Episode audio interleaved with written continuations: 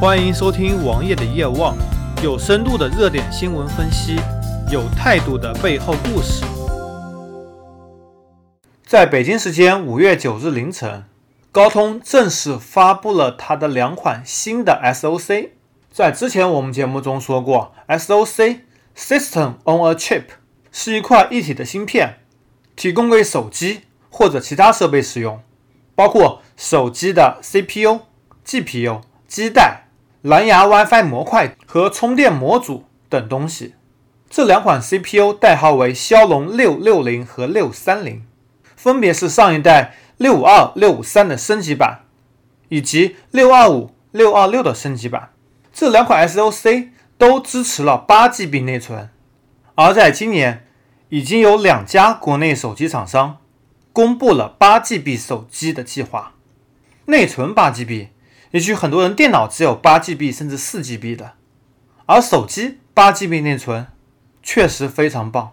要知道，国内很多的软件都非常臃肿，无论是 QQ、微信、支付宝、淘宝，他们打开以后占用的内存都可能大致五百兆以上，而这同时又是人们生活中所必须要使用的软件。与此同时，上一代。三 G、四 G 内存也显得捉襟见肘的时候，高通居然在终端和中高端 CPU 上加上了八 GB 内存的支持。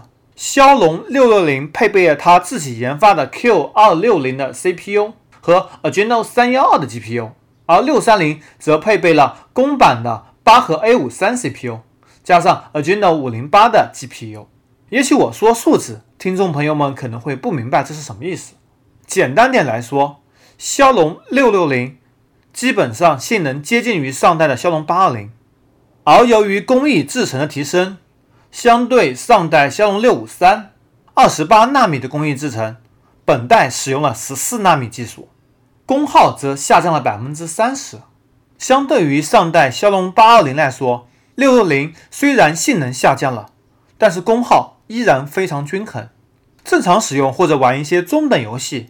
都不费吹灰之力，而骁龙六三零相对六二六、六二五来说，提升了百分之十的 CPU 性能，以及百分之三十的 GPU 性能，而这样的性能也足够支撑所有主流游戏了。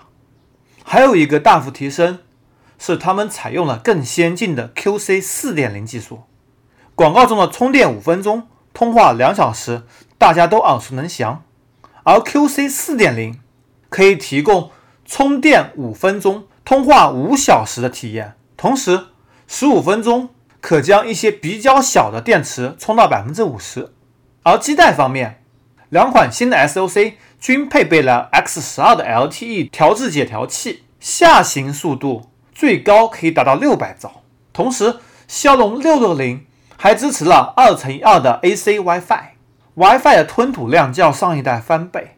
如果你家有个不错的 AC 路由，且同时支持二乘以二，那么你将获得非常棒的用户体验。同时，他们还提供了高级 RF 前端支持，包括跟踪技术以及蓝牙五点零。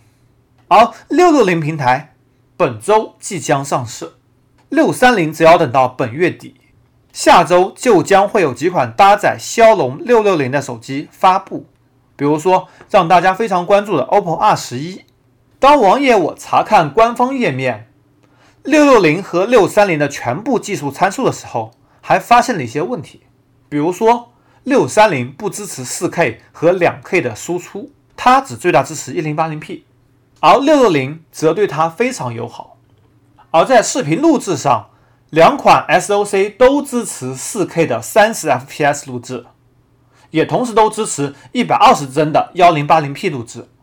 这样也足够带动上一代的旗舰 RMX 三九八和三七八的摄像头。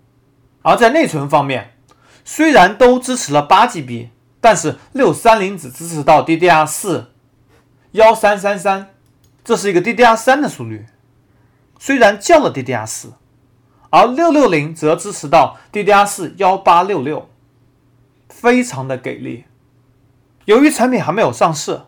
但是之前的跑分也基本出炉了，王爷在此就可以基本断定，六六零将会是本代的主流 SOC，因为它给绝大多数用户使用都已经够了。而国内很多大厂将会把六六零当做自己的旗舰手机来进行发布。其实，对于非重度用户，这样的使用都已经足够了。关键是，既然不是八三五这种旗舰，那么六六零的价格应该是多少呢？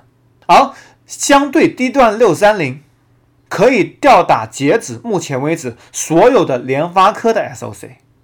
我们不得不说，联发科应该加一把油了。如果你每年总是被吊打，那么高通垄断时代即将到来。而一旦高通垄断，价格将会非常的不给力。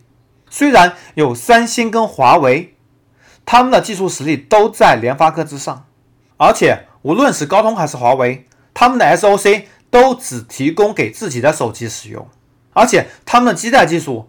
跟高通都有非常大的差距，而对于三星来说，虽然它自己 SOC 做的也很棒，但是这可能只是来压高通价格的筹码。对于华为来说，华为无所谓，再烂性能的手机依然销得非常好，而且华为现在手机的 SOC 并不烂，碾压联发科是毫无疑问的。虽然和高通还是有一定的差距，毕竟使用公版和自主架构是还是有一定差距的，但是我们有理由相信。必须要联发科重新振作起来，才能够稳定住高通的价格。在如今内存与闪存价格都翻番的基础上，手机已经非常昂贵了。再加上国内手机企业洗牌的差不多了，大家都开始追求利润，而且都加大了广告营销费用的支出，所以手机是越来越没有性价比了。如果联发科再不给力，我们将很难用到便宜又好用的手机。相对应的。国内三个价格屠夫，小米性价比没有以前那么高了，乐视自身生存都是个问题，而三六零这么危险的手机，至少王爷我是不敢买的。搜索同名微信公众号，关注我。